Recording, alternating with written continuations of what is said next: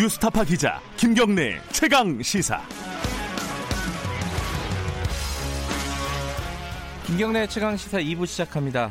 어, 정계 복귀를 선언한 안철수 전 대표 모레 19일 귀국합니다. 최근에 이런, 이런 말을 남겼죠. 컴퓨터 바이러스를 잡다가 이제는 낡은 정치 바이러스를 잡고 있다. 자, 안철수 전 대표 정계 복귀를 하면은 어, 향후 총선 전국에 어떤 변수가 될지 이게 어, 관심을 모으고 있습니다. 안철수 전 대표와 오랫동안 소통을 하신 분입니다. 바른미래당 이태규 의원 연결돼 있습니다. 안녕하세요. 네, 안녕하십니까. 네. 어, 이 11년 4개월 만에 귀국이죠? 그렇습니다. 네. 어, 아마 이제 공항이나 아니면 이제 기자회견에서 첫 번째 메시지를 어, 밝히실 것 같은데 어떤 메시지로 예상을 하십니까? 글쎄 뭐 그거는 이제 본인이 들어와서 직접 하실 말씀인데요. 네네. 뭐 제가 그동안 이제 소통한 바에 따르면 네. 아, 어, 일단 정치를 접고 한 1년 4개월간의 본인의 성찰의 어떤 시간을 가졌습니다. 네. 예, 그 부분의 성찰의 결과에 대해서 아마 말씀을 좀 드리면서 네. 다시 신중했던 정치를 다시 재개하게 된 배경, 음. 아, 적어도 지금 대한민국이 과연 미래로 가고 있는 것인가, 네. 뭐 이런 부분에 대해서 미래와 혁신의 어떤 키워드를 가지고 예, 국민께 드리는 말씀이 있을 것이다 이렇게 예상하고 있습니다. 아, 아마 이 예를 들어 뭐 자유한국당하고 손을 잡겠다, 뭐 바른미래당에 가겠다 이런 식의 구체적인 얘기는 안 하겠죠 처음부터는. 아마 그 부분에 대한 어떤 방향성에 대해서는 아마 말씀이 있을 것으로 그렇게 알고 있습니다. 음, 그런 차원에서 좀 궁금한 거는 이제 귀국을 하고 나서 스케줄이 어떻게 되느냐, 누구를 처음 만나느냐 이게 아마 관심사일 거예요 정치권에서는. 어, 지금 뭐 정해진 게 있습니까?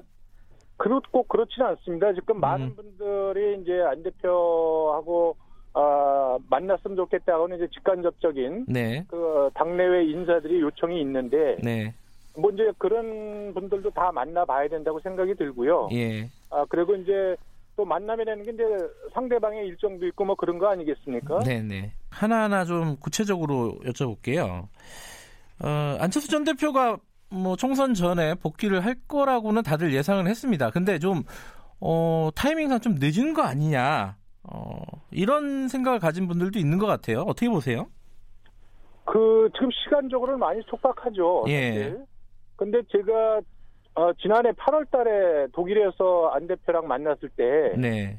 그때 사실 본인은 정치 재개 의사가 거의 없었어요. 아 그래요? 음. 예, 예. 그래서 많이 잘못 알려져 있고 네. 그래서 정치 재개를 하는데 굉장히 좀 신중한 입장을 갖고 있다고 제가 주변에 이야기를 했는데 이제 아, 일부 언론에서 무조건 추석 전에 돌아온다 뭐 이렇게 일방적으로 네네. 만들어낸 측면이 있어서 예. 그래서 사실 2일날 정치 재개 선언을 하셨을 적에 그 3일 전에 30날 제가 통화를 했습니다. 네. 그래서 그때도 이제 이제는 아, 정치 일정상 시간적으로 결정을 하셔야 된다. 음. 정치를 다시 재개하실지 네. 아니면 정치랑 조금 더 거리를 두고 그냥 해외에 계속 계실지 예. 이 부분에 대한 판단이 필요하다 이렇게 말씀을 좀 드렸고 네. 그래서 본인이 좀 최종적으로 결심을 하겠다고 시간을 조금 더 보자.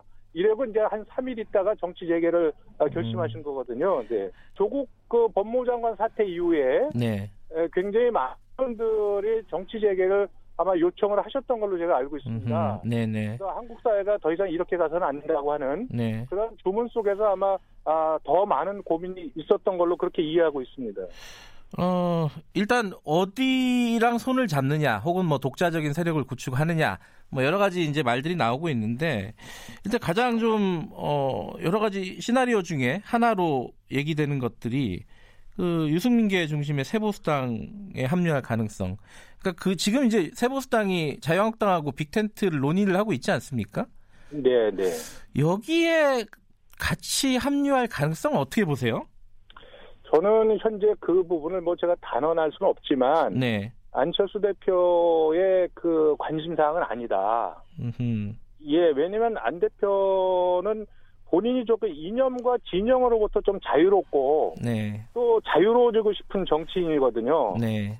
네, 그런데 이제 이거 이 분의 어떤 그 정치적인 노선이나 정체성을 일방적으로 과거에 2012년대는 또 진보라고 해서 진보 진영들이 자기 진영에 대해 이렇게 가둬놓으려고 하는 게 있었고 네. 이번엔 또 이제 보수 통합이라는 프레임을 가지고 여기 들어와 달라. 네. 들어 우리 우리 포- 저기 통합 대상이다 이런 식으로 이렇게 이제 안 대표하고 일체 이런 부분에 어떤 최소한의 어떤 교감이나 소통도 없이 지금 이것이 진행되고 있지 않습니까? 네. 예, 여기에 비해서 여기에 대해서는 안 대표는 사실 관심이 없고 또 그런 식의 어떤 프레임에 참여하기가 어렵다. 그래서 보다 개인적으로는 저는 안 대표 입장에서 본다면 지금 기존의 틀에서 벗어난 좀 다양성의 모색이 필요하고 네. 또 새롭고 혁신적인 고민이 있어야 되는 거 아니냐 음흠. 이런 쪽에 가깝고 그런 쪽에서 아마 문제를 풀어가지 않겠는가 이렇게 생각하고 있습니다. 그러니까 뭐 정치공학적인 통합 논의엔 참여할 의사 없다 이렇게 밝히기도 했어요.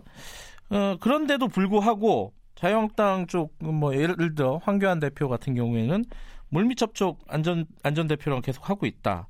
함께 하자. 그안 하겠다는데 이쪽에서는 계속 러브콜 보내고 있습니다. 이건 어떻게 받아들이시나요?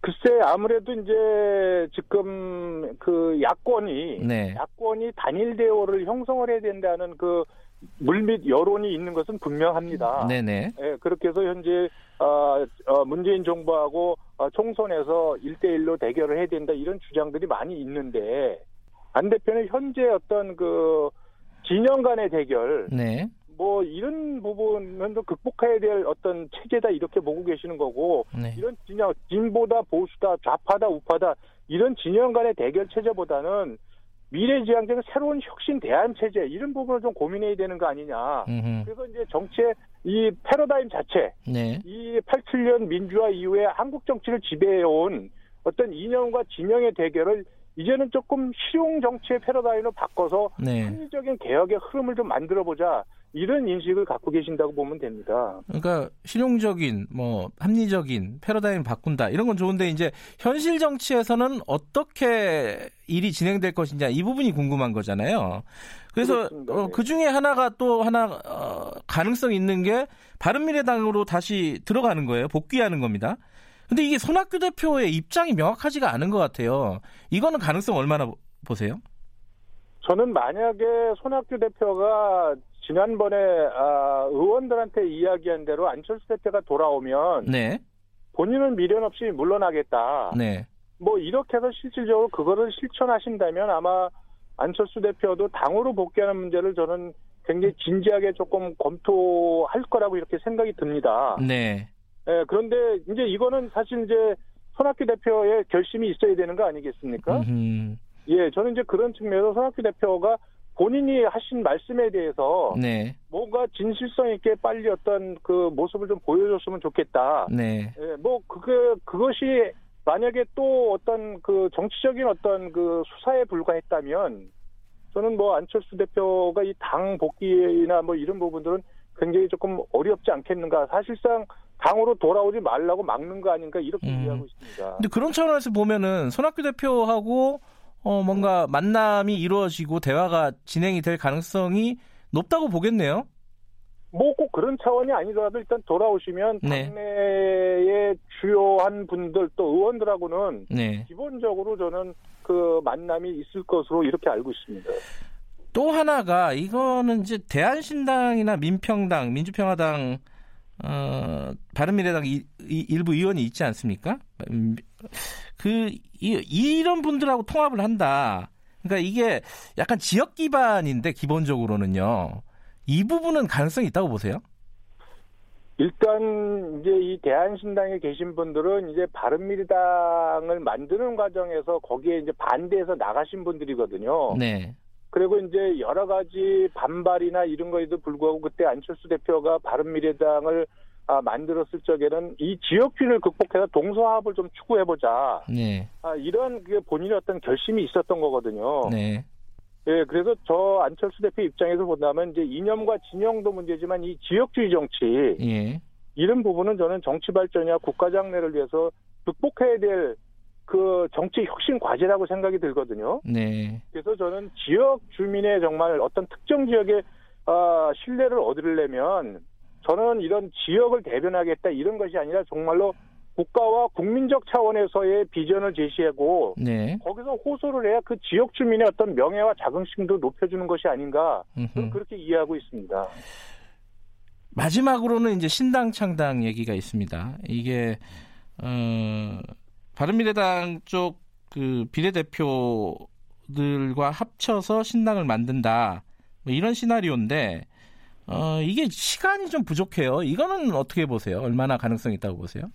뭐 시간적으로 촉박하지만 만약에 불가피한 그런 선택이 있어야 된다면 네. 뭐그 당을 만드는데 그렇게 큰 어려움은 없을 거라고 봅니다. 음. 아, 다만 지금 어떤 그 분명히 당을 만든다, 당에 복귀한다, 뭐 새로운 어떤 뭐를 고민한다 이런 부분에 대해서는 뭐 여러 가능성을 열어두고 있지만 네. 어쨌든 뭐 어떤 방법이 적어도 정치를 재개하는 데 있어서 국민적인 명분에 맞는가 네. 또 이것이 미래지향적으로 국민들한테 평가받을 수 있을 것인가 뭐 음. 이제 이 기존 정치의 변화 뭐 여기에 대해서 이제 현재 문재인 정권에 대한 어떤 견제 심판 뭐 이런 것도 포함이 되지만 네. 뭐 그런 부분에서 가장 적절한 정치 공간이 무엇인가에 대한 아마 아, 그 부분에 대해서는 여러분들의 아마 의견을 좀 듣고 네. 같이 공감대를 만들어가지 않겠는가 이렇게 예상하고 있습니다. 알겠습니다.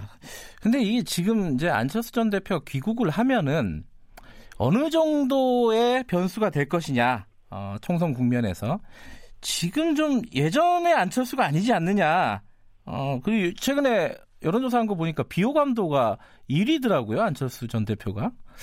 이런 부분에 대해서는 일정 정도 한계가 있다, 이렇게 평가하는 분들도 있던데, 어떻게 보세요? 저는 저는 그렇게 평가하는 분들도 일리가 있다고 생각이 듭니다. 그래서 어허, 예. 8년 전에 안철수 현상을 불러왔던 때하고 지금은 네. 분명 마- 많이 다르다 이렇게 생각을 하고 있습니다. 네. 예, 그렇기 때문에 아, 저는 안 대표가 정치 재개를 결심하면서 저는 이제 8년 전 초심으로 예, 다시 국민 앞에 아, 서는 것으로 이렇게 이해를 하고 있고 네. 또 다시 정치 재개를 하는데 이것이 어, 정치적인 어떤 성공 뭐 이 문제를 떠나서 적어도 아, 나라와 사회 정치가 이렇게 가서는 안 되는 당위와 소명의식 뭐 이걸 가지고 아마 국민들하고 소통을 해나가지 않겠는가 그리고 음. 오롯이 평가받는 것은 국민의 권한이고 네. 예, 국민들께서 하실 부분이고 안 대표는 그 입장에서 본인이 진정성을 가지고 최선을 다하겠다. 음흠. 그렇기 때문에 본인이 돌아오는데 내가 돌아오는 것은 국회의원이 되기 위해서나 대선 주자가 되기 위해서 돌아오는 것이 아니다. 음흠. 뭐 이런 쪽으로 해서 아니라 본인의 어떤 그,